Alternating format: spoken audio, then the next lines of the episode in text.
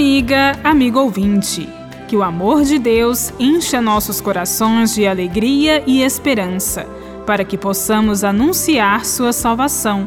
Sejamos hoje construtores do reino de Deus, dando testemunho com o um coração agradecido das maravilhas que ele realiza por nós.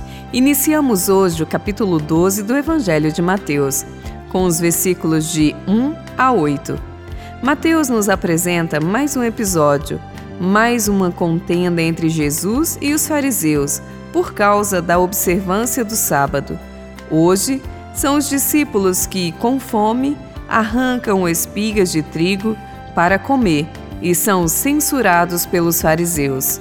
Jesus assume a defesa dos discípulos citando dois exemplos.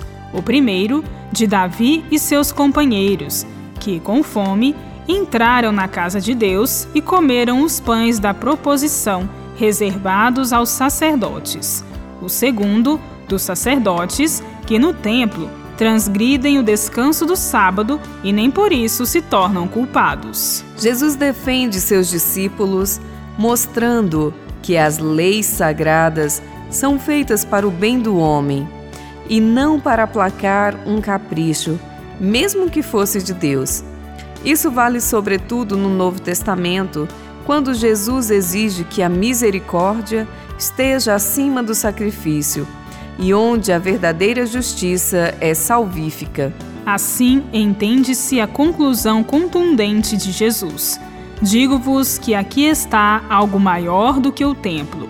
Se soubesseis o que significa misericórdia é que eu quero e não sacrifício, não condenaríeis os que não têm culpa.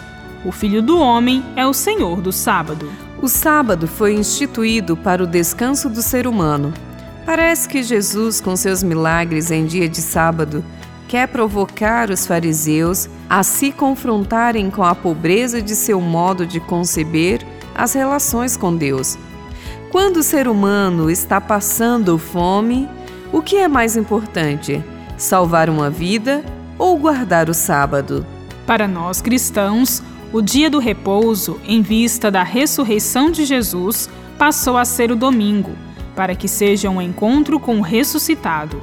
Se um cristão consagra sua vida ao amor de Deus e do próximo, não precisa de lei para sentir a alegria do encontro dominical com o Senhor ressuscitado e com os irmãos de fé. O domingo é a plenitude do sábado diz o Catecismo. O domingo se distingue do sábado, ao qual sucede cronologicamente a cada semana e cuja prescrição ritual substitui para os cristãos. Leva à plenitude, na Páscoa de Cristo, a verdade espiritual do sábado judeu e anuncia o repouso eterno do homem em Deus. Toda norma, para ser útil e boa para o homem, deve passar pelo crivo da vida. Nada é mais importante do que a vida. Bíblia, Deus com a gente. Produção de Paulinas Web Rádio. Texto de Irmã Solange Silva. Apresentação: Irmã Bárbara Santana e Irmã Solange Silva.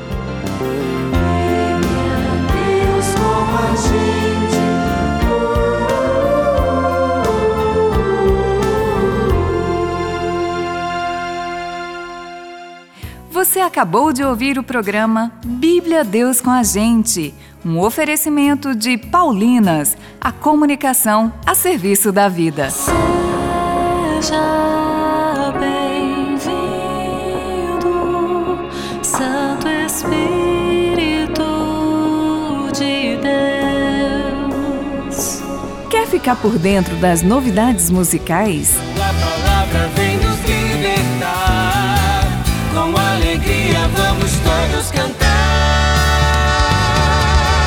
Além de acompanhar as novas músicas aqui na Paulinas Web Rádio, você encontra na playlist Lançamentos Paulinas com Map, disponível nas plataformas digitais. Canção